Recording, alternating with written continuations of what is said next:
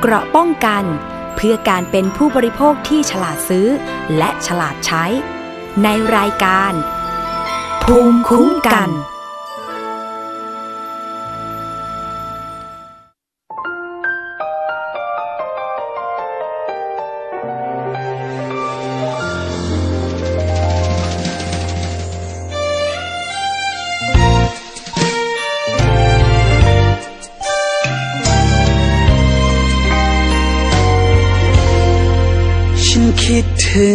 อ ตั้งแต่หัวค่ำจนอุตสาสางจนอุตสาสาด้วยเกิดความรัก ผุดขึ้นที่กลางวางหัดไทยวางหาไทยพอรู้ตัว ก็รักเธอ เต็มดวงใจรักเต็มดวงใจ ยอดพิษสมัย ยอดรักอะไรโอ้จอมขวัญชีวิต ฉันคิดถึงเธอ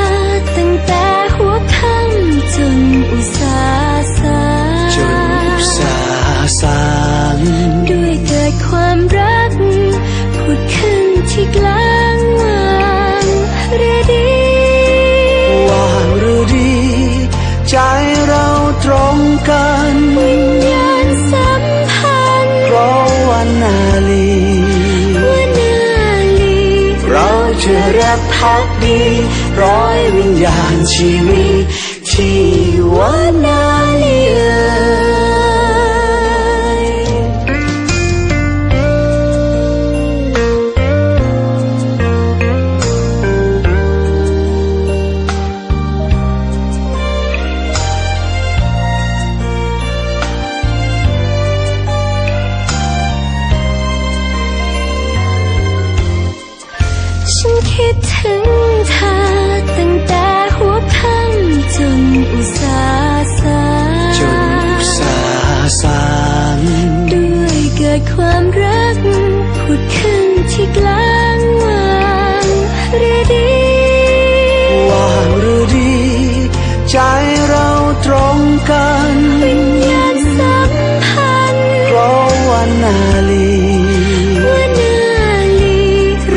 เราจะรักพักดี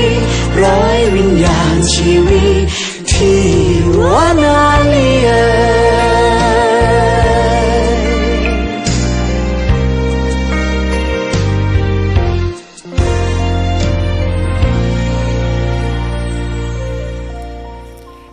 สวัสดีค่ะ คุณผู้ฟังต้อนรับเข้าสู่รายการ ภูมิคุ้มกันรายการเพื่อผู้บริโภคนะคะ ทางวิทยุไทย PBS www.thaipbsradio.com กับดิฉันชนาทิพไพรพงศ์ค่ะ วันนี้มาพร้อมกับเพลง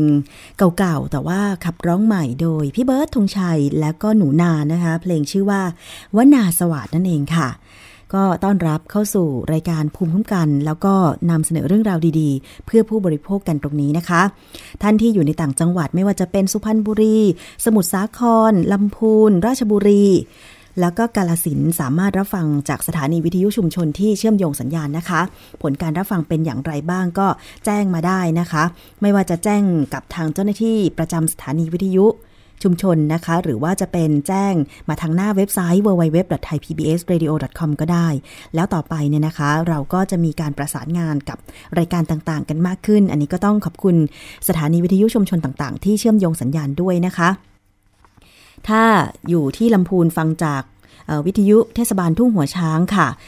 FM 106.25เมกะเฮิรตซ์นะคะ แล้วก็วิทยุชุมชนคนเมืองลี้ FM 103.75เมกะเฮิรตซ์ค่ะ ส่วนที่สุพรรณบุรีฟังจากวิทยุชุมชนคนหนองหญ้าไซนะคะ FM 107.5เมกะเฮิรตซ์สมุทรสาครฟังจากวิทยุชุมชนปฐมสาคร FM 106.25เมกะเฮิรตซ์และกาฬสินธุ์ฟังจากวิทยุชุมชนคนเขาวง FM 89.5เมกะเฮิรตซ์ค่ะ เอาละค่ะ วันนี้นะคะมาพูดคุยกัน เกี่ยวกับเรื่องของรถโดยสารกันบ้างค่ะ เมื่อวานนี้ดิฉันได้นำเสนอเกี่ยวกับมาตรฐานของรถโรงเรียนนะคะ แต่ปรากฏว่าพอ ตื่นเช้าขึ้นมานี่เห็นข่าวไม่ค่อยดีเกี่ยวกับอุบัติเหตุรถ รับส่งนักเรียนเป็นรถทัศนศึกษานะคะ ที่นำคณะนักเรียนไป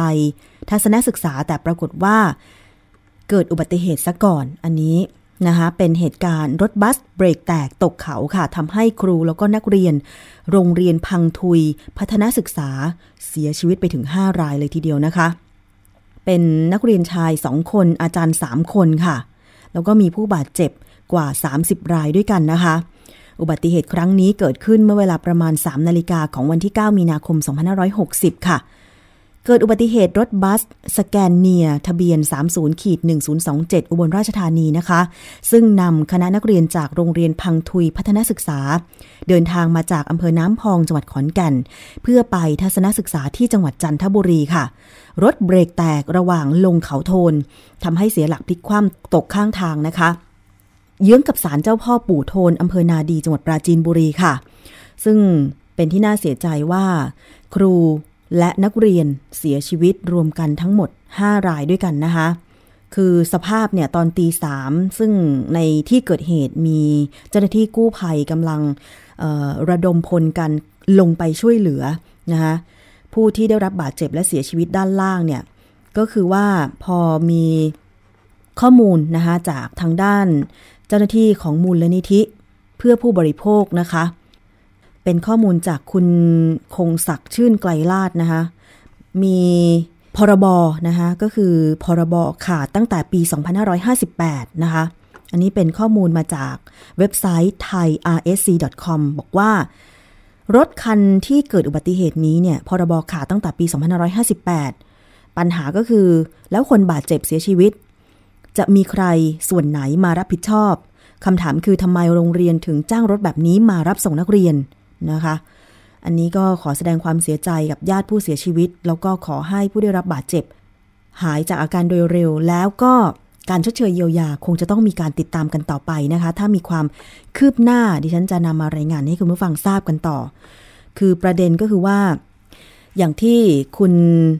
คงศักดิ์ตั้งคำถามไว้ค่ะว่า เมื่อพรบรถขาดทำไมยังมีการลักลอบนำมาวิ่งได้ ทางขนส่งเอง หรือว่าทางผู้ประกอบการบริษัท รถบัส รับส่งนักเรียนหรือว่ารับจ้างตามงานทั่วไปเนี่ยน่าจะมีการตรวจสอบตรงนี้นะคะ เพราะว่ารถโดยสารจะต้องมีการทำประกัน อย่างน้อยๆ ก็ต้องเป็นประกันภาคบังคับ ซึ่งเมื่อเกิดอุบัติเหตุก็จะมีการชดเชยผู้โดยสารได้นะคะ ซึ่งผู้ประกอบการรถโดยสารบางบางรายเนี่ยก็ใส่ใจดี ทำทั้งประกันภาคบังคับ และประกันภาคสมัครใจ เพราะไม่อยากรับความเสี่ยง เวลาที่เกิดอุบัติเหตุจะได้ มีบริษัทประกันมาช่วยในการที่จะชดเชยเยียวยาความเสียหายให้แก่ผู้โดยสาร แต่ทำไมบริษัทคันที่เกิดเหตุนี้ ทั้งพรบภาคบังคับก็ขาดนะคะไม่ต้องพูดถึงว่าประกันภัยภาคสมัครใจจะมีไหมนะคะ อันนี้เดี๋ยวติดตามข้อมูลรายละเอียดนะคะ ซึ่งทางมูลนิธิเพื่อผู้บริโภค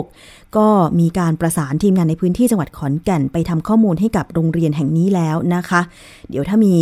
ความชัดเจนอย่างไร ดิฉันจะติดต่อขอสัมภาษณ์ไปอีกทีหนึ่งก็แล้วกันค่ะ พูดถึงเรื่องรถรับส่งนักเรียนรถบัสกันแล้วเนี่ยมาพูดถึงรถโดยสารประเภทอื่น ๆ กันบ้าง ไปดูกันที่จังหวัดชนบุรีค่ะ จังหวัดนี้รู้สึกว่าจะมีข่าวคราวเรื่องของรถตู้สาธารณะ กันมากเหลือเกิน โดยเฉพาะ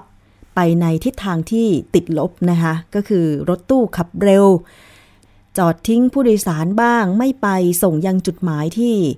รับปากกับผู้โดยสารบ้าง อันนี้มีร้องเรียนกันเป็นประจำทั้งหน้า Facebook นะคะแล้วก็ขนส่งก็ตามไปดำเนินการเคลียร์แต่ละเรื่องไปใช่ไหมคะ อย่างเมื่อประมาณช่วงหลายสัปดาห์ก่อนก็มีคุณผู้หญิงคนหนึ่งที่ถ่ายคลิป เป็นคลิปของเธอเองที่โดยสารรถตู้สายชนบุรีกรุงเทพนะคะ แล้วเกิดการโต้เถียงกันกับคนขับรถตู้คันนั้น ปรากฏในคลิปก็คือว่า เธอบอกให้รถตู้ ขับรถดีๆ ไม่ขับเร็วปาดซ้ายป่ายขวาไปจี้รถคันหน้า แต่คนขับคนนี้ไม่ยอมโต้เถียงกับเธอ แล้วท้ายเธอไปแจ้งกรมการขนส่งทางบก ท้ายเธอไปแจ้งตำรวจนะคะเธอก็ ทำตามคำท้าก็คือแชร์คลิปนั้นเนี่ยขึ้นทางสื่อสังคมออนไลน์ ก็ดังเป็นประเด็นข่าวกันไปนะคะ ซึ่งจริงแล้วเนี่ยคนขับรถตู้คันนั้น ก่อนหน้าที่คนแชร์คลิปเนี่ยจะถ่ายคลิป เขาเองโดนตำรวจจราจรเรียกตักเตือน เพราะว่าขับรถเร็ว และปาดซ้ายป่าดขวาเป็นที่หวาดเสียว เสี่ยงต่อการเกิดอุบัติเหตุ แต่มีคำถามว่าทำไมเจ้าหน้าที่ตำรวจเมื่อตักเตือนแล้วถึงปล่อยออกมา แล้วคนขับคนนี้ก็ยังขับรถหวาดเสียวเหมือนเดิม นะคะ ซึ่งจริงแล้วตำรวจจราจรมีอำนาจใช่ไหมคะในการที่จะควบคุมการขับรถ คือถ้าเห็นว่าคันไหนแบบขับไม่ดี ขอให้หยุดรถแล้วก็ยึดรถไว้เลยได้ โดยต้องมีการให้รถอีกคันหนึ่งมารับผู้โดยสารต่อไปแบบนี้เป็นต้นนะคะ ดีกว่าปล่อยให้คนขับที่ขับรถไม่ดี ขับออกไปเสี่ยงชีวิตบนท้องถนนอีก เพราะว่าชีวิตผู้โดยสารนะคะ ฝากไว้กับคนขับอยู่แล้ว เพราะฉะนั้นเนี่ย ก็มีคำถามว่าทำไมตำรวจจราจรถึงปล่อยคนขับ ที่ขับรถหวาดเสียวแบบนี้ออกมาได้ พอมีการโต้เถียงกันอะไรกัน ก็กลายเป็นข่าวขึ้นมาใช่ไหมคะแล้วก็เห็นบอกว่าต้องมีการดำเนินการเกี่ยวกับพฤติกรรมของคนขับคนนี้ด้วยนะคะแต่อย่างไรก็ตามเนี่ยดิฉันคิดว่า น่าจะมีการพิจารณาถึงใบอนุญาตขับขี่รถสาธารณะด้วยว่า ถ้ายังมีพฤติกรรมแบบนี้โดนตักโดนเตือนกันอยู่บ่อย แล้วก็ยังขับแบบเดิมอีกนะคะมันก็เสี่ยงในการที่จะให้มาขับอีกใช่ไหมคะเพราะฉะนั้นยึดใบอนุญาตเลยดีไหมถอนใบอนุญาตขับขี่รถสาธารณะไม่ให้ขับเลย ให้ไปทำอาชีพอื่นแทนจะดีกว่านะคะไม่งั้นเนี่ยชีวิตผู้โดยสารจะเสี่ยงไปนะคะมาถึงการจัดระเบียบรถตู้ที่จังหวัดชนบุรี ตอนนี้ทางเจ้าหน้าที่ทหารบอกว่า จะเอาจริงแล้วนะคะ 1 เมษายนนี้รถตู้โดยสารสาธารณะทุกคิวทุกคัน จะต้องย้ายไปให้บริการที่สำนักงงานขนส่งจังหวัดชนบุรีเท่านั้น ถ้าหากฝ่าฝืนเจ้าหน้าที่ทหารจะดำเนินการปิดคิวทันทีค่ะ รถโดยสาร รถตู้โดยสารทุกคิวกว่า 20 คิวของอำเภอเมืองจังหวัดชนบุรี รวมแล้วกว่า 1,000 คันนะคะ จะต้องย้ายคิวไปตั้งอยู่ที่สถานีขนส่งผู้โดยสารแห่งใหม่ที่ซอยไก่ต๊อก ตำบลบางทราย อำเภอเมืองจังหวัดชนบุรี ก่อนวันที่ 1 เมษายนนี้ค่ะ โดยถ้าหากเจ้าของคิว หรือคนขับรถตู้โดยสารไม่ยอมย้ายเนี่ย เจ้าหน้าที่ทหารจะทำหนังสือเรียกตัวมาพูดคุยใน 7 วัน หากครั้งแรกไม่เชื่อฟัง จนนำมาสู่การเรียกครั้งที่สองหากยังไม่เชื่อฟังอีกก็จะสั่งปิดคิวรถตู้ และเพิกถอนใบอนุญาตคนขับรถทันทีนะคะ เรื่องนี้ไปฟังรายละเอียดจากพันเอกสุวิทย์เกตศรีรองผู้บัญชาการ กองพลฐานม้าที่สองรักษาพระองค์ค่ะ ถ้าไม่ปฏิบัติตามก็ก็ต้องมีบังคับด้วยกฎหมายนะครับอย่างเข้มเข้มงวดนะครับในขั้นต้นก็ได้แจ้งผู้ประกอบการในที่ประชุมไปแล้วว่าในการดำเนินการก็ในในครั้งที่หนึ่งก็ต้องมีการตักเตือนนะครับตักเตือนในครั้งที่สองก็ต้องอยกเลิกถอนใบประกอบการ ค่ะ การดำเนินการทั้งหมดเป็นไปตามคำสั่งคอสช ที่ให้มีการจัดระเบียบรถตู้โดยสารทั่วประเทศนะคะ เพื่อเน้นเพิ่มความปลอดภัยให้กับผู้โดยสารเป็นสำคัญ นอกจากการย้ายคิวรถตู้ไปที่สำนักงงานขนส่งแต่ละจังหวัด ยังห้ามรถตู้รับผู้โดยสารเกินจำนวนที่นั่ง 14 ที่นั่งเด็ดขาด ไม่เช่นนั้นจะถูกยกเลิกสัญญาทันทีค่ะ รวมทั้งมีคำสั่งห้ามรถตู้ป้ายดำวิ่งรับผู้โดยสารเด็ดขาด ส่วนการควบคุมความเร็วของรถตู้โดยสารสาธารณะสำนักงงานขนส่งมีมาตรการควบคุมโดยใช้ GPS tracking นะคะ อันนี้ก็เดี๋ยวเรามารอดูผลงานการจัดระเบียบรถตู้นะคะ กันต่อไปโดยเฉพาะสายชนบุรีกรุงเทพนี่ขึ้นชื่อเรื่องขับรถไม่ดีมากๆ ดูซิว่าจัดระเบียบโดยเจ้าหน้าที่ฐานแบบนี้จะขับรถดีไหม ซึ่งผลดีก็ส่งไปที่ ผู้ใช้รถใช้ถนนทุกคนไม่เฉพาะผู้โดยสารบนรถเท่านั้นนะคะ บางทีเนี่ยใครเคยไหมที่ขับรถยนต์อยู่แล้วเห็นรถตู้โดยสารขับหวาดเสียวเนี่ยก็ไม่อยากไปใกล้คันนั้นใช่ไหม แล้วก็นึกเป็นห่วงอยู่ในใจว่าโอ้แล้วผู้โดยสารบนรถตู้คันนั้นล่ะ จะมีชีวิตเป็นอย่างไร ถ้าเราจะต้องนั่งรถตู้โดยสารที่ขับประมาทหวาดเสียวขับไม่เป็นระเบียบแบบเนี้ย เราเอาชีวิตไปเสี่ยงเรา เรายอมเหรอ เพราะฉะนั้นเนี่ย ถ้าใครเจอคนขับรถตู้ที่ขับไม่ดีแบบนี้ ก็ ใช้อุปกรณ์มือถือที่คุณมีอยู่ จะถ่ายภาพถ่ายคลิปอะไรก็ได้ จะแอบถ่ายหรือ จะแจ้งกับทางคนขับรถตู้โดยตรงก็ได้ เพราะว่าถ้าขืนไม่แจ้ง แล้วก็ปล่อยให้เขาขับรถประมาทหวาดเสียวแบบนั้น คุณอาจจะต้องไปเสี่ยงชีวิต เกิดอุบัติเหตุบนท้องถนนแล้ว วงเงินประกันอาจจะคุ้มครองคุณได้ไม่มากนักนะคะ คุณผู้ฟัง คือเราต้องป้องกันไว้ก่อนเกิดอุบัติเหตุ หรืออาจจะมีหมายเลขฉุกเฉิน1584 ของ กรมการขนส่งทางบกนะคะ1584 ลองโทรแจ้งไปแอบแอบโทรก็ได้ ถ้าเกิดว่าคุณไม่อยากจะปะทะกับคนขับรถตู้ที่บางคนเนี่ยไม่ยอม บางทีผู้หญิงเราเนี่ยนะคะมันก็มีข้อเสียเปรียบทางด้านรูปร่าง ใช่ไหมคะ ผู้ชายเขาจะสูงใหญ่แล้วแบบนะ ก็อย่างที่บอกไปว่าผู้หญิงดูอ่อนแอกว่า ถ้าไม่อยากปะทะเนี่ย ลองแอบแอบโทรไปหาเจ้าหน้าที่ 1584 หรือจะ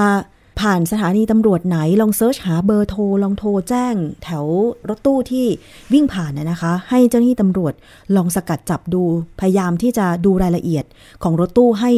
ดีๆนะคะ แล้วก็ตอนนี้รู้สึกว่าจะมีแอปพลิเคชันของกรมการขนส่งทางบกด้วย ที่ให้แจ้งนะคะการให้บริการรถตู้สาธารณะ และรถสาธารณะประเภทอื่น ๆ ซึ่ง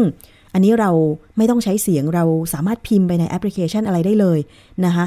ดาวน์โหลดไว้ก็ดีค่ะสำหรับแอปที่ใช้ในการที่จะแจ้งพฤติกรรมการขับรถ หรือการให้บริการรถสาธารณะต่างๆนะคะเพื่อประโยชน์ของคุณผู้ฟังของผู้โดยสารเองนะคะ อันนี้ก็เห็นด้วยอย่างยิ่งที่เจ้าหน้าที่ทหารนะคะจะจัดระเบียบรถตู้ทุกจังหวัดเลยนะคะเพื่อความปลอดภัยผู้โดยสารค่ะ มาอีกเรื่องหนึ่งนะคะ รถแท็กซี่ ก็ยังอยู่ที่จังหวัดชนบุรีนะคะ อย่างที่พัทยาเนี่ยเป็นเมืองท่องเที่ยวใช่ไหมแต่ว่ามาดูการประกอบการ รถแท็กซี่ที่ให้บริการในพัทยากันบ้างค่ะ คือตอนนี้เนี่ยเห็นบอกว่ามีการปรับขึ้นราคารถแท็กซี่ที่ให้บริการในพัทยานะคะ เว็บไซต์ราชกิจจานุเบกษา เผยแพร่ประกาศกระทรวงคมนาคม เรื่องกำหนดอัตราค่าจ้างบรรทุกคนโดยสารและค่าบริการอื่น สำหรับรถยนต์รับจ้างบรรทุกคนโดยสารไม่เกิน 7 คน หรือแท็กซี่มิเตอร์ ที่จดทะเบียนในจังหวัดอื่นนอกจากกรุงเทพมหานคร โดยมีสาระสำคัญคือ ให้กำหนดอัตราค่าจ้างแท็กซี่ใหม่ดังนี้ค่ะ ระยะทาง 2 กิโลเมตรแรก 40 บาท ระยะทางเกินกว่า 2 กิโลเมตรถึงกิโลเมตรที่ 10กิโลเมตรละ 6 บาท ระยะทางเกินกว่า 10 กิโลเมตรขึ้นไป กิโลเมตรละ 10 บาท กรณีรถไม่สามารถเคลื่อนที่หรือเดินรถต่อไปได้เกินกว่า 6 กิโลเมตรต่อชั่วโมง อัตราค่าโดยสารก็จะเป็นนาทีละ 1 บาทนะคะ ค่าบริการอื่น กรณีการจ้างผ่านศูนย์บริการสื่อสาร หรือระบบสื่อสารทางอิเล็กทรอนิกส์ของผู้รับจ้าง ให้เก็บค่าบริการเพิ่มอีก 20 บาทนะคะทั้งนี้เพื่อให้อัตราแท็กซี่มิเตอร์ที่จดทะเบียนในต่างจังหวัดนอกเหนือจากกรุงเทพ มีความเหมาะสมกับภาวะค่าครองชีพ และต้นทุนการเดินรถ รวมทั้งเป็นการช่วยเหลือผู้ประกอบการขับรถยนต์รับจ้างให้มีรายได้เพียงพอแก่การดำรงชีพนะคะการขึ้นราคาแบบนี้ดีต่อผู้ขับรถแท็กซี่แน่ ๆ ใช่ไหมคะแต่ว่า ก็มาฟังมุมมองที่คนขับแท็กซี่สะท้อนนะคะว่าปัญหาที่เจอก็คือมิเตอร์ที่ติดอยู่บนรถแท็กซี่เนี่ยยังไม่ได้มีการปรับจูนทำให้ผู้โดยสารอาจจะเข้าใจผิดว่า คนขับแท็กซี่ เก็บค่าโดยสารเกินนะคะเพราะฉะนั้นคนขับแท็กซี่จึงบอกว่า อยากจะให้ขนส่งจังหวัดเนี่ยช่วยเร่งในการปรับจูนมิเตอร์ด้วย ไปฟังความคิดเห็นนะคะของคนขับแท็กซี่ในจังหวัด ชลบุรีที่พัทยานะคะ คุณสมพล แย้มเสาธง แล้วก็คุณนรงคงสมนวนค่ะ มันก็โอเคนะพี่นะ โอเค พอได้อยู่ แต่ก็อยากแค่แบบทำเป็นมิเตอร์เหมือนเดิม มิเตอร์คือมิเตอร์ตัวใหญ่เหมือนเดิมไม่ต้องเราไม่ต้องดูกิโลอ๋อคือปัญหาคือว่ามิเตอร์มันทำมาแล้ว ใช่ครับ ยังไม่ได้ปรับ ครับผมยังไม่ได้ปรับ อืมแล้วมีแผนจะปรับเมื่อไหร่ อันนี้ผมก็ยังไม่รู้ต้องก็ต้องรออยู่ครับผมรอทางผู้บริหารอยู่รอทางขนส่งจังหวัดอยู่อืมมันก็เลยการแสดงราคาเลยยังไม่ไม่ต้องมาบวกลบเอง ครับผม แต่ก็มีตารางที่แสดงให้ดูว่าอ่าจำนวนนี้กี่กิโลเมตร ราคากี่บาทมีบอกนะครับผมมันก็ดีสำหรับแท็กซี่นะ แต่ตอนนี้อยากให้จูนเป็นมิเตอร์ที่ขึ้นโชว์เป็นตัวเงินมากกว่า อืมอ่าอย่าไม่อยากวิ่งเป็นกิโลเงี้ยอืมอยากอยากให้เป็นมิเตอร์กิโลเออมิเตอร์ทั่วไปแล้วก่อนอืมแต่ปรับจูนขึ้น 40 บาท แล้วก็ตามระยะที่เคยระบุไว้อะมันจะมี 2 กิโลแรก 40 บาทอืมใช่ไหมโลต่อไปโลละ6จนถึงโลที่ 10 พอ 10 โลคิดเป็นโลละ 10 บาท อ่าอย่างนั้นก็จะดีกว่าแล้วผู้โดยสารก็อาจจะโปร่งใสกว่าอืม ไม่เหมือนอย่างทุกวันนี้ที่วิ่งก็กดเป็นกิโลผู้โดยสารก็ไม่ค่อยเข้าใจต้องอธิบายกันนานหน่อยอ๋อเขามองเขานึกว่าจะดูตามตัวเลขเลย ใช่ครับนั่นแหละแต่ครั้นี้ว่าถ้ามันโชว์เป็นตัวเงินน่ะมันจะโอเคกว่า ค่ะนั่นคือเสียงของคนขับแท็กซี่นะคะ ที่อยากจะให้ทาง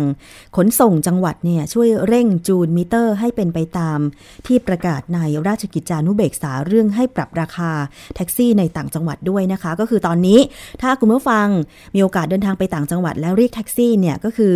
เขามีการปรับราคาแล้วนะคะ ไม่ใช่อีก2กิโลเมตรแรก 35 บาทเท่ากรุงเทพแล้วนะคะ ตอนนี้ที่ต่างจังหวัดจะเป็น 2 กิโลเมตรแรกเนี่ย40 บาท ระยะทางเกินกว่า 2 กิโลเมตรถึง 10 กิโลเมตรกิโลเมตรละ 6 บาท ระยะทางเกินกว่า 10 กิโลเมตรขึ้นไป กิโลเมตรละ 10 บาทนะคะ ส่วนถ้ารถจอดนิ่งๆ รถติด ไปต่อได้ไม่เกิน 6 กิโลเมตรต่อชั่วโมงเนี่ยอัตราก็จะขึ้นไปนาทีละ 1 บาท ก็ทำความเข้าใจไว้ด้วยเพราะว่าตอนนี้เนี่ยเขายังไม่ได้ปรับจูนมิเตอร์ใหม่นะคะ บางทีก็ต้องฟังคำอธิบายจากคนขับแท็กซี่เขาด้วยนะคะสำหรับแท็กซี่ในต่างจังหวัดค่ะ มาฟังในส่วนของผู้ประกอบการแท็กซี่ที่พัทยากันบ้างนะคะว่า ราคาที่ปรับขึ้นเนี่ยคุ้มทุนหรือไม่นะคะ แล้วก็การประกอบการแท็กซี่ที่พัทยาเป็นอย่างไง แล้วก็ในส่วนของผู้ประกอบการที่เป็นรถแท็กซี่เนี่ยเขามีมุมมองเรื่องของการประกอบการรถโดยสารสาธารณะในต่างจังหวัดอย่างไรนะคะไปฟังความคิดเห็นจากคุณสิริชัยพุ่มกระจ่าง กรรมการผู้จัดการบริษัทแท็กซี่พัทยาบีชเมเนจค่ะ จากราคาที่ได้ได้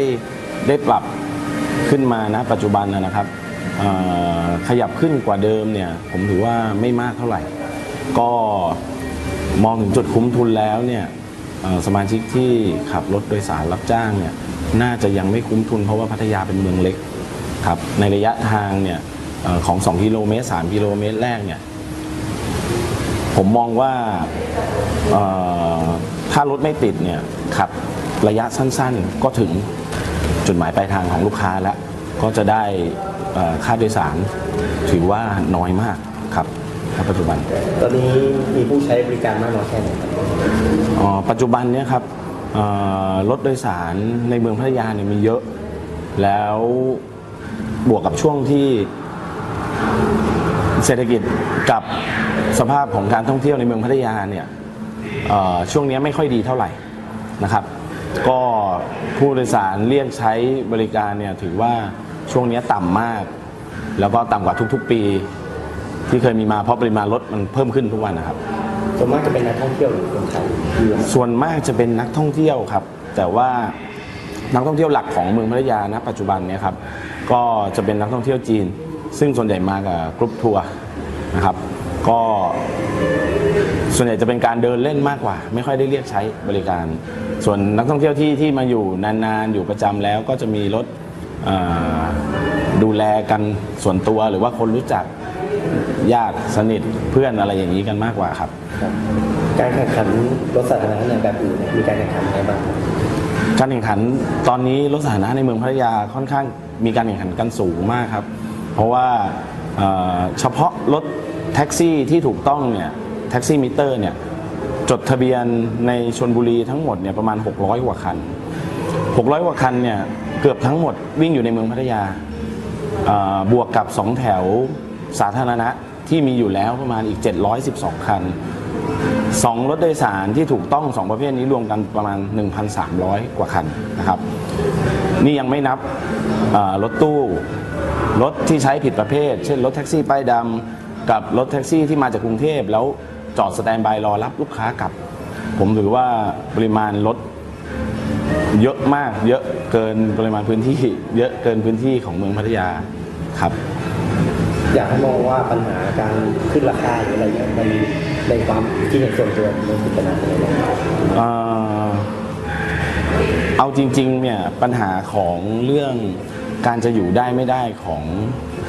เออกลุ่มคนขับแท็กซี่ณปัจจุบันเนยนะครับ ผมมองว่าอ่าถ้าเป็นเมืองเมืองแบบกรุงเทพเนี่ยก็คือรถแท็กซี่สามารถวิ่งไปแล้วรอคนเรียกได้เลย แต่เมืองท่องเที่ยวอย่างพัทยาคือรถแท็กซี่จะมีลูกค้า หรือจะมีรายได้ก็ต่อเมื่อจอดอยู่กับที่แล้วรอให้นักท่องเที่ยวเนี่ยเดินมาเพื่อเรียกใช้บริการ เพราะว่าปัญหาของพัทยาติดตรงที่ว่ามีสองแถววิ่งทั้งเมืองอยู่แล้ว น้อยคนที่จะตัดสินใจเลือกใช้บริการแท็กซี่ เพราะว่าสองแถวมันผ่านตาตลอดเวลาครับ ผมก็เลยมองว่า เป็นไปได้อยากให้ทางผู้เกี่ยวข้องหรือทางกรมการขนส่งเนี่ยลองพิจารณาดูว่าอีกนิดนึงว่าจุดคุ้มทุนกับเมืองเล็ก ๆ แบบนี้น่าจะลงมาศึกษาเมืองต่างๆ ว่าในจังหวัดบางจังหวัดก็อาจจะใช้ในราคาเดิมได้ บางจังหวัด น่าจะลองลงมาทำการสำรวจดูว่าควรจะเป็นราคาปรับขึ้นระดับไหน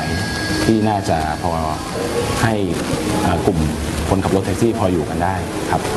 ค่ะ นั่นคือเสียงของผู้ประกอบการรถแท็กซี่ในพัทยาคุณสิริชัยพุ่มกระจ่างนะคะ ถ้าใครไปในต่างจังหวัดแล้วก็มีโอกาสใช้แท็กซี่ ก็ลองดูนะคะว่าบริการเป็นอย่างไร แต่ทีนี้ค่าบริการเขาปรับขึ้นแล้วนะคะ 2 กิโลเมตรแรกเนี่ย40 บาทนะคะไม่เหมือนกรุงเทพที่เริ่มต้นสตาร์ทที่ 35 บาทนะคะ ซึ่งถ้าหากประชาชนเนี่ย พบเห็นบริการที่ถูกเอารัดเอาเปรียบบริการไม่ดีจากรถสาธารณะ ร้องเรียนไปได้ที่โทรสายด่วนของกรมการขนส่งทางบกนะคะ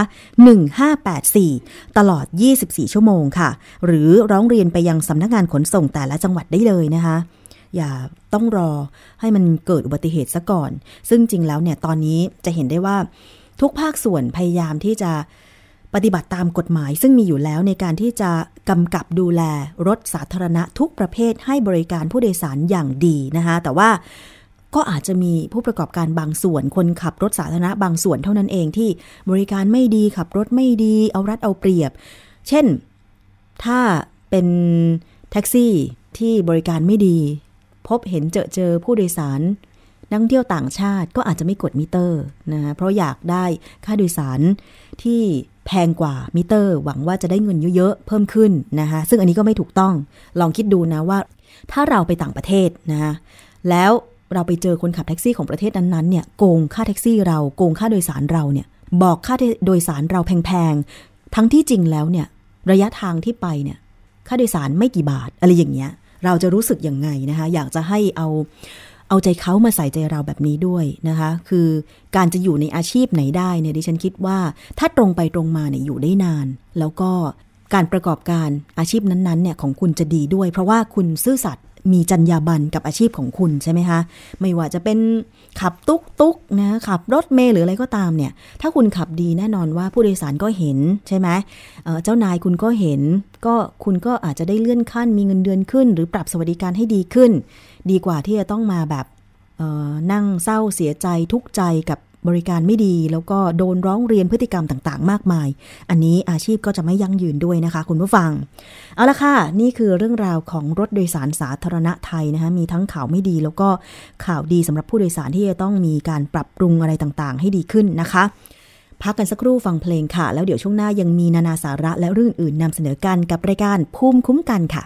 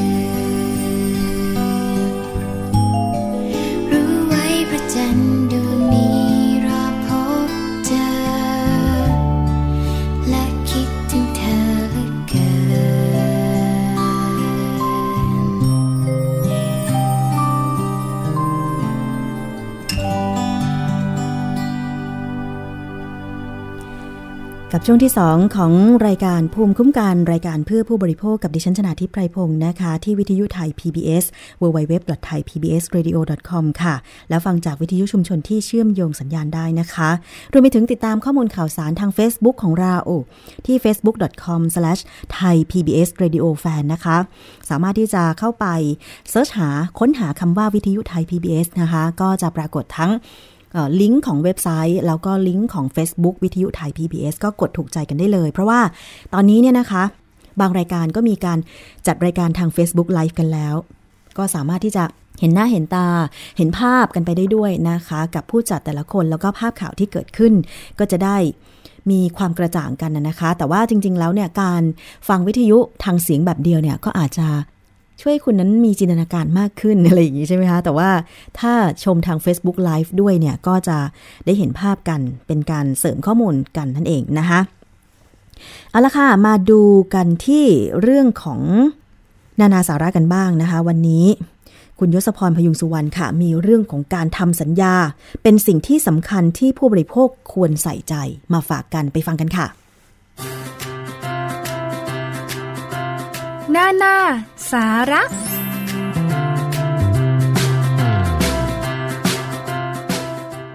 ต้อนรับคุณผู้ฟังเข้าสู่ช่วงนานาสาระ กับผมยศพรพยุงสุวรรณนะครับ วันนี้สิ่งที่นานาสาระจะมานำเสนอ ให้คุณผู้ฟังได้ติดตามรับฟัง ก็เป็นเรื่องของสัญญาครับ แน่นอน เรื่องของสัญญาเนี่ยเป็นเรื่องใกล้ตัวที่คุณผู้ฟังจะต้องเคยประสบพบเจอทุกวันนะครับ แต่ด้วยความเคยชิน อาจจะทำให้เรามองข้ามไป ไม่สนใจไม่ใส่ใจในรายละเอียด สัญญาที่เราทำกันบ่อยๆเนี่ยก็คือสัญญาซื้อขายนะครับ เพราะว่าทุกอย่างที่เราซื้อมาบริโภค ก็ล้วนเป็นการทำสัญญาทั้งสิ้น พียงแต่ว่าการซื้อขายทั่วไปเนี่ยไม่ได้ซับซ้อน จนทำให้เราเนี่ยต้องสนใจข้อกฎหมายครับ แต่กับของบางอย่างที่มีมูลค่าสูง หรือสำคัญต่อชีวิตเป็นอย่างมาก ของเหล่านี้เนี่ยเพื่อไม่ให้เกิดปัญหาระหว่างคนซื้อกับคนขาย เลยต้องมีกฎหมายกำหนด มีหลักเกณฑ์ มีวิธีการในการซื้อขายให้ชัดเจนนะครับ ไม่ใช่เพื่ออะไร ก็เพื่อปกป้อง สิทธิและผลประโยชน์ของคนซื้อกับคนขาย ดังนั้นครับก่อนการทำสัญญาเนี่ยคุณผู้ฟังควรจะตัดสินใจอย่างรอบคอบ เพื่อจะหลีกเลี่ยงปัญหาที่จะตามมาในอนาคตนะครับ นี่คือสิ่งที่เราจะต้องรู้แบ็กกราวด์จะต้องรู้พื้นฐานไว้ก่อนว่าเรื่องของสัญญาคือเรื่องประมาณนี้นะครับ ในเบื้องต้นครับ คุณผู้ฟัง อาจจะต้องทำความเข้าใจกับเรื่องของสัญญาซื้อขาย ถ้าจะให้ความหมายของคำว่าสัญญาซื้อขายเนี่ยก็คือ สัญญาที่ผู้ขายหรือว่าคนขายโอนกรรมสิทธิ์ในทรัพย์สินให้กับผู้ซื้อหรือคนซื้อนะครับ และผู้ซื้อเนี่ยตกลงว่าจะใช้ราคาทรัพย์สินนั้นให้แก่ผู้ขาย โดยคำว่าโอนกรรมสิทธิ์ คำนี้ก็จะเป็นอีกหนึ่งคำที่เราได้ยินช่วงที่มีการซื้อขายอะไรก็ตามที่มีมูลค่าสูงหรือสำคัญต่อชีวิตอย่างมากเนี่ยนะครับคำว่าโอนกรรมสิทธิ์เนี่ยก็คือการโอนความเป็นเจ้าของในทรัพย์สินที่ซื้อขายนั้น ให้กับผู้ซื้อ และเมื่อผู้ซื้อได้เป็นเจ้าของแล้วเนี่ยนะครับ ก็สามารถใช้ได้รับประโยชน์ หรือขายต่อ อย่างไรก็ได้ ส่วนราคาทรัพย์สินเนี่ยครับเป็นเรื่องที่ผู้ซื้อกับผู้ขายเนี่ยต้องตกลงกันนะครับว่าจะชำระอย่างไร จะเป็นเงินสด เป็นเงินเชื่อหรือเงินผ่อน อันนี้ก็สุดแล้วแต่จะไปตกลงกัน ว่าจะชำระโดยรูปแบบและวิธีไหนนะครับ ปกติเนี่ยเมื่อทำสัญญาซื้อขาย กรรมสิทธิ์ในทรัพย์สินจะถูกโอนไปยังผู้ซื้อทันทีครับ แม้ว่าจะยังไม่ได้ส่งมอบทรัพย์สินให้กับผู้ซื้อ หรือแม้ผู้ซื้อยังไม่ได้ชำระค่าทรัพย์สินนั้นก็ตาม ผู้ซื้อย่อมได้ความเป็นเจ้าของไปแล้วนะครับเว้นแต่กรณีซื้อเงินผ่อนที่ตกลงกันว่า ให้โอนกรรมสิทธิ์ เมื่อชำระค่าทรัพย์สินครบแล้ว โดยจะต้องมีหลักเกณฑ์ในการทำสัญญา ก็คือ 1. ต้องมีตัวบุคคลก็คือคนซื้อและคนขายหรือว่าผู้ซื้อและผู้ขายนะครับ ต้องบรรลุนิติภาวะ อายุ 20 ปีบริบูรณ์ หรือบรรลุนิติภาวะโดยการสมรส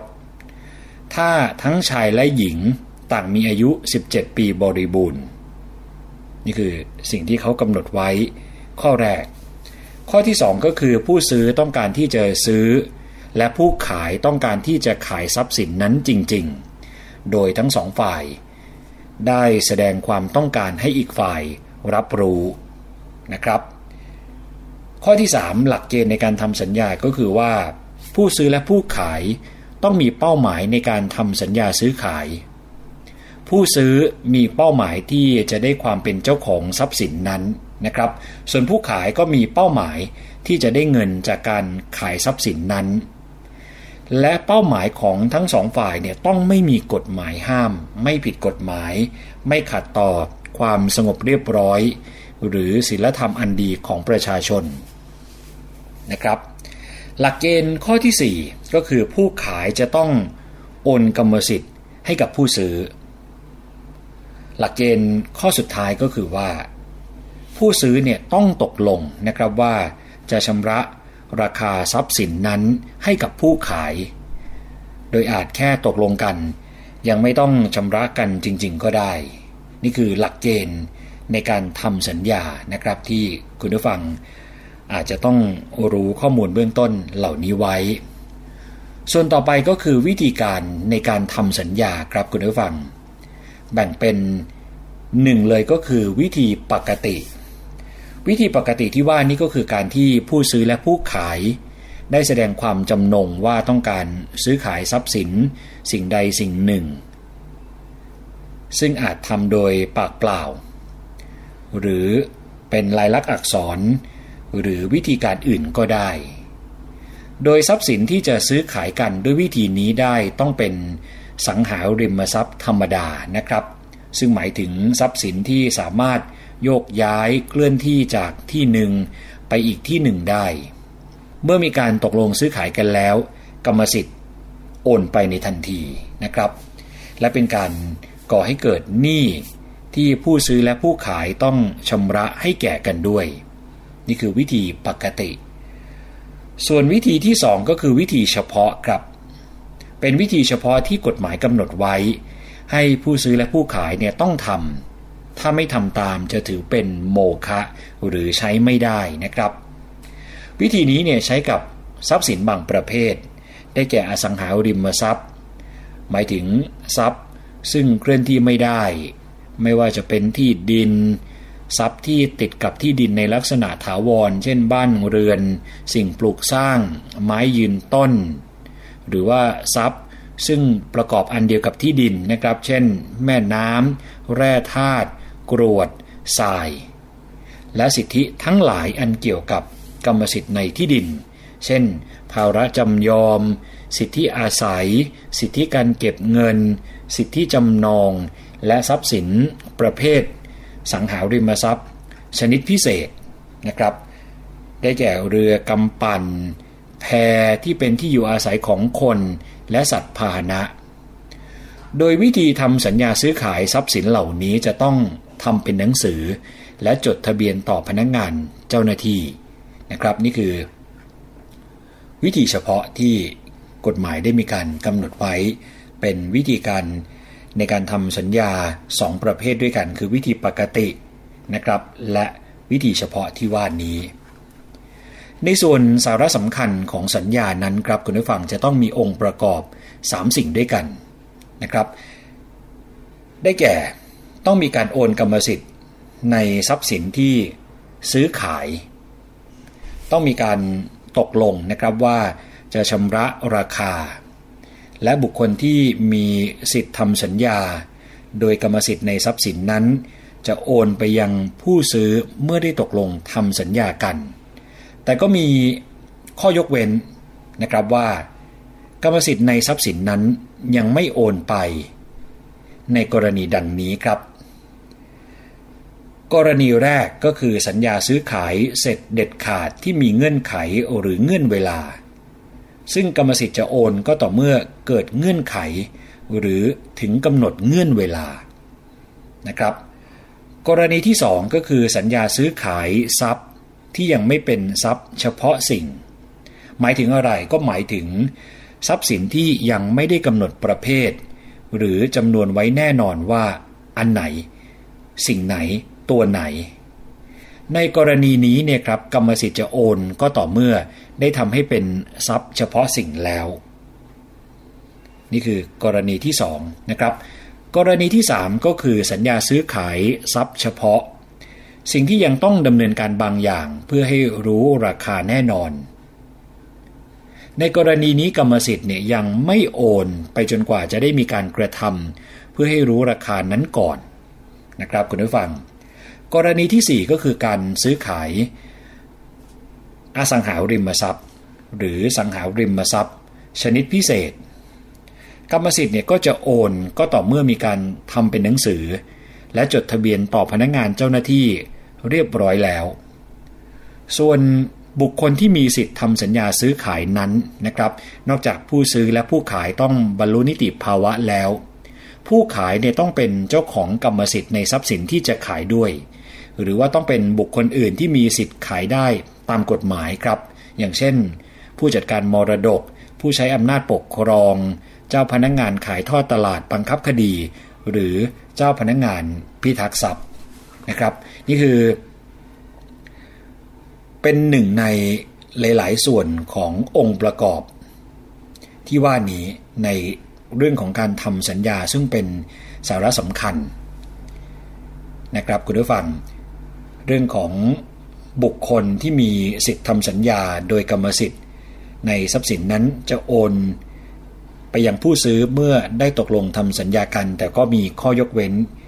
ในกรณีต่างๆ ที่ว่ามาเมื่อสักครู่นะครับ คือข้อยกเว้นว่ากรรมสิทธิ์ในทรัพย์สินนั้นยังไม่โอนไป ยังผู้ซื้อก็มีกรณีอย่างที่ว่ามานะครับ คุณผู้ฟังซึ่งจะต้องทำให้แล้วเสร็จก่อนถึงจะสามารถ มีการโอนกรรมสิทธิ์ที่ว่านี้ได้ นี่เป็นเบื้องต้นเกี่ยวกับเรื่องของสัญญานะครับ เพื่อมาฉายภาพให้คุณผู้ฟังได้เห็นเกี่ยวกับเรื่องของสัญญา ซึ่งเป็นสิ่งที่หลายคนหลีกเลี่ยงไม่ได้ แล้วก็เป็นสิ่งที่หลายคนจะต้องเจอในชีวิตประจำวันนะครับเป็นสิ่งที่เราจะต้องประสบพบเจออแทบจะทุกวัน แต่ก็อย่างที่บอกไป ในตอนแรกนะครับว่าด้วยความเคยชิน อาจจะทำให้เราเนี่ยมองข้ามไป สัญญาที่เราทำกันบ่อยๆเนี่ยก็คือสัญญาซื้อขายนะครับ เป็นสัญญาที่นิยมมากที่สุดเนี่ยก็ว่าได้ เพราะว่าทุกๆวันก็จะมีคนซื้อขายแลกเปลี่ยน ทั้งสังหาริมทรัพย์ หรือว่าอสังหาริมทรัพย์ โดยเฉพาะอสังหาริมทรัพย์เนี่ยต้องทำความเข้าใจเกี่ยวกับเรื่องของสัญญา ให้ดีนะครับ รายละเอียดเกี่ยวกับตัวบุคคลต่างๆ โดยเฉพาะหลักเกณฑ์ในการทำสัญญาเนี่ยนะครับคุณผู้ฟัง ต้องรู้ในรายละเอียดเหล่านี้ ทั้งเรื่องของตัวบุคคลก็คือผู้ซื้อและผู้ขายต้องบรรลุนิติภาวะอายุ 20 ปีบริบูรณ์ อันนี้ผมเน้นอีกครั้งหนึ่งนะครับ หรือว่าบรรลุนิติภาวะโดยการสมรส ถ้าทั้งชายและหญิงต่างมีอายุ 17 ปีบริบูรณ์ อันนี้คือเงื่อนไขหลักเกณฑ์ในการทำสัญญาที่ว่านี้ เกี่ยวกับเรื่องของตัวบุคคลนะครับ ก็หวังว่าข้อมูลเหล่านี้เนี่ยจะทำให้คุณผู้ฟังได้ทราบรายละเอียดเกี่ยวกับขั้นตอนเกี่ยวกับเรื่องของการซื้อขายโดยผ่านการทำสัญญานะครับ ทั้งหมดนี้เนี่ยคุณผู้ฟัง สามารถไปหาอ่านเพิ่มเติมได้ มีรายละเอียดต่างๆ เกี่ยวกับสัญญา ซึ่งสัญญาที่ว่านี้คงไม่ได้มีเพียงแค่สัญญาซื้อขายเท่านั้นนะครับ แต่วันนี้สิ่งที่นานาสาระนำมาเสนอเรื่องของสัญญาซื้อขายก็เพราะว่า เป็นสัญญาที่มีความนิยมมากที่สุดในชีวิตของหลาย ๆ คน ก็เลยเลือกมานำเสนอครับ แต่จริงๆ ยังมีสัญญาอื่นอีกมากมายที่เราจะต้องมีโอกาสเจอในชีวิต คุณผู้ฟังก็ควรจะทำความเข้าใจเกี่ยวกับเรื่องของสัญญาแต่ละประเภท ก่อนที่จะไปจรดปากกาเซ็นสัญญา ไม่ว่าจะเป็นสัญญาเรื่องอะไรก็ตามนะครับคุณผู้ฟัง นี่คือเรื่องราวในช่วงนานาสาระวันนี้ครับ เรื่องของสัญญายังไม่จบเพียงเท่านี้นะครับ นานาสาระในตอนหน้าก็จะมานำเสนอให้คุณผู้ฟัง ได้ทราบรายละเอียดเพิ่มเติม เกี่ยวกับเรื่องของอสัญญาที่ว่านี้ โดยเฉพาะสัญญาในชีวิตประจำวันครับ คุณผู้ฟังสามารถแนะนำมาได้นะครับ อยากจะให้นานาสาระได้นำเสนอเรื่องไหนอย่างไร เรามีช่องทางที่จะติดต่อสื่อสารระหว่างกัน ทั้งที่เว็บไซต์ก็คือ thaipbsradio.com หรือที่ facebook.com/thaipbsradiofan เชิญชวนได้เลยครับ ต้องขอขอบคุณข้อมูลดีๆนะครับจาก thailaws.com และสำนักงงานคณะกรรมการคุ้มครองผู้บริโภคครับ วันนี้ผมยศพรพยุงสุวรรณและช่วงนานาสาระต้องขอตัวลาไปก่อน สวัสดีครับ นานาสาระ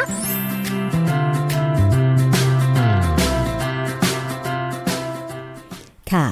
นี่ก็คือนานาสาระนะคะ ต้องดูให้ดีก่อนจะทำสัญญาใด ๆ ก็ตามค่ะคุณผู้ฟัง แต่ถ้าผู้ประกอบการไม่ทำตามสัญญา อันนี้ผู้บริโภคก็มีสิทธิ์ที่จะเรียกร้องความเป็นธรรมได้เช่นเดียวกัน เช่น กรณีของมีผู้ซื้อคอนโดมิเนียม ที่ชนบุรีนะคะที่พัทยาแต่ปรากฏว่าคอนโดมิเนียมแห่งนี้สร้างไม่เสร็จตามกำหนดนะคะนำมาสู่ซึ่งการร้องเรียนของกลุ่มผู้เสียหายค่ะ เมื่อ 7 มีนาคม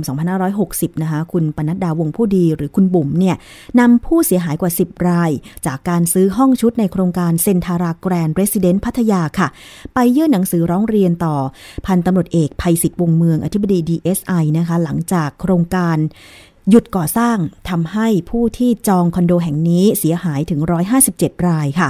ซึ่งราคาห้องชุดเนี่ยที่ไปซื้อกันนะคะเริ่มต้นตั้งแต่ 2 ล้านถึง 35 ล้านบาท รวมมูลค่าความเสียหายแล้วกว่า 50 ล้านบาทค่ะ โดยเจ้าหน้าที่ศูนย์รับเรื่องราวร้องทุกข์ก็รับที่จะตรวจสอบข้อเท็จจริงนะคะ ก่อนจะนำเรื่องเสนออธิบดี DSI เพื่อพิจารณาสั่งการต่อไปนะคะโครงการห้องชุดคอนโดมิเนียม เซนทาราแกรนด์เรสซิเดนซ์พัทยาเนี่ยนะคะ เป็นของบริษัทบาซิสเดเวล็อปเมนต์จำกัด มีทุนจดทะเบียน 50 ล้านบาทค่ะ มีผู้ถือหุ้นก็คือบริษัท Gulf Development Thailand BV นะคะแล้วก็มีนายอดิศักดิ์นฤเปรมปรี บริษัทสัตหีบเรียลเอสบริษัทสัตหีบเรียลตี้จำกัด และบริษัททิวลิปพ Property Development จำกัดนะคะ โดยในส่วนของบริษัททิวลิปนั้นเป็นบริษัทเดียวกับที่ก่อสร้างโครงการ Waterfront ที่แหลมบาลีไฮด้วยนะคะปัจจุบันก็ยังอยู่ในขั้นตอนของการถูกระงับการก่อสร้างจากเมืองพัทยาอยู่นะคะส่วนโครงการเซนทาราแกรนด์เรสซิเดนซ์เนี่ยได้ประกอบกิจการขายห้องชุด และประกอบกิจการโรงแรม ริมหาดจอมเทียนเนื้อที่ 18 กว่าไร่นะคะประกอบด้วยอาคารชุด 2 อาคารจำนวน 351 ห้อง และ 1 อาคารจะทำเป็นโรงแรม แต่ว่า สร้างไม่แล้วเสร็จนะคะ ซึ่งทางคุณบุ๋มปนัดดาก็บอกว่าเมื่อปี 2555 เนี่ย ได้เห็นภาพโฆษณาคอนโดดังกล่าว ซึ่งระบุเป็นโครงการในเครือเซนทารา แล้วก็มีภาพจำลองของห้องพัก เห็นว่ามีความน่าเชื่อถือ จึงตัดสินใจซื้อห้องชุดในราคา 35 ล้านบาท ต่อมาเจ้าของโครงการได้ติดต่อให้คุณบุ๋มเนี่ยเป็นพรีเซนเตอร์คอนโดด้วย โดยบอกว่าจะลดราคาห้องพักให้เหลือ 20 ล้านบาท ซึ่งในวันเซ็นสัญญาเป็นพรีเซนเตอร์ ตนเองก็ได้เดินทางไปที่โรงแรมเซนทารา แต่ก็ผ่านมาไม่ถึงปี เจ้าของโครงการได้ไลน์มาหา คุณบุ๋มบอกในเชิงชู้สาวนะคะแล้วก็นัดออกไปพบในช่วงกลางคืน คุณบุ๋มบอกไม่น่าไว้วางใจจึงปฏิเสธ แล้วก็ขอยกเลิกการเป็นพรีเซนเตอร์ พร้อมทั้ง ขอเงินจองคืนจากการซื้อห้องพักนะคะ2ล้าน5แสนบาท แต่ว่าทางโครงการเนี่ยคืนเงินให้เพียง1ล้าน8แสนบาทเท่านั้น โดยอ้างว่าได้นำเงินบางส่วนไปลงทุนในธุรกิจที่สิงคโปร์แล้ว ซึ่งคุณบุ๋มคิดว่าเรื่องดังกล่าวจะจบแค่นี้ แต่ไม่ทราบว่าเจ้าของโครงการยังนำชื่อของคุณบุ๋มและรูปของคุณบุ๋มเนี่ยไปแอบอ้างเป็นพรีเซนเตอร์อีกนะคะ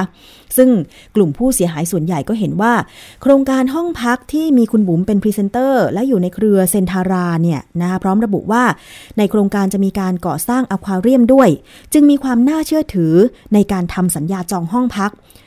ในขณะที่การก่อสร้างคอนโดดังกล่าวผ่านมา 5 ปีแล้ว มีเพียงโครงเสาเท่านั้น ทั้งที่ในสัญญาระบุก่อสร้างจะแล้วเสร็จในเดือนกันยายนปี 2559 ที่ผ่านมานะคะกลุ่มผู้เสียหายจึงไปร้องเรียนต่อสำนักงานคณะกรรมการคุ้มครองผู้บริโภค และยื่นฟ้องต่อศาลจังหวัดพัทยา ในส่วนของคดีแพ่งนะคะ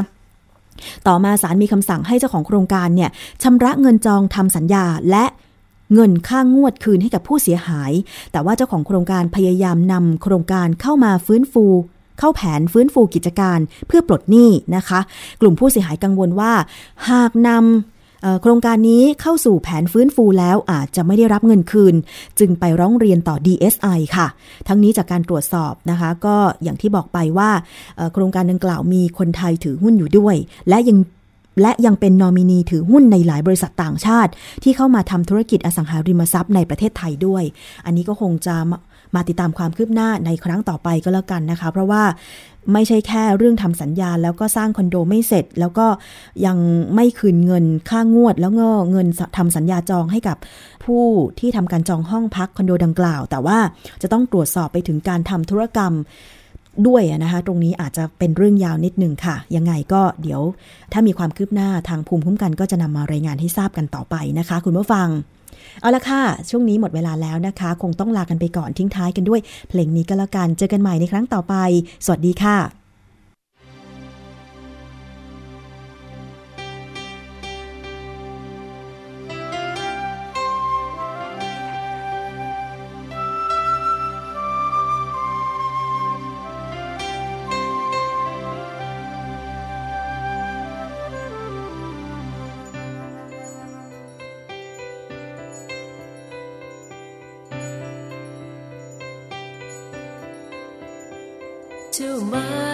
ไฟก้านน้อยเดียวได้แอบรักดอกทานตะวัน แรกแย้มยามบานอวดแสงตะวัน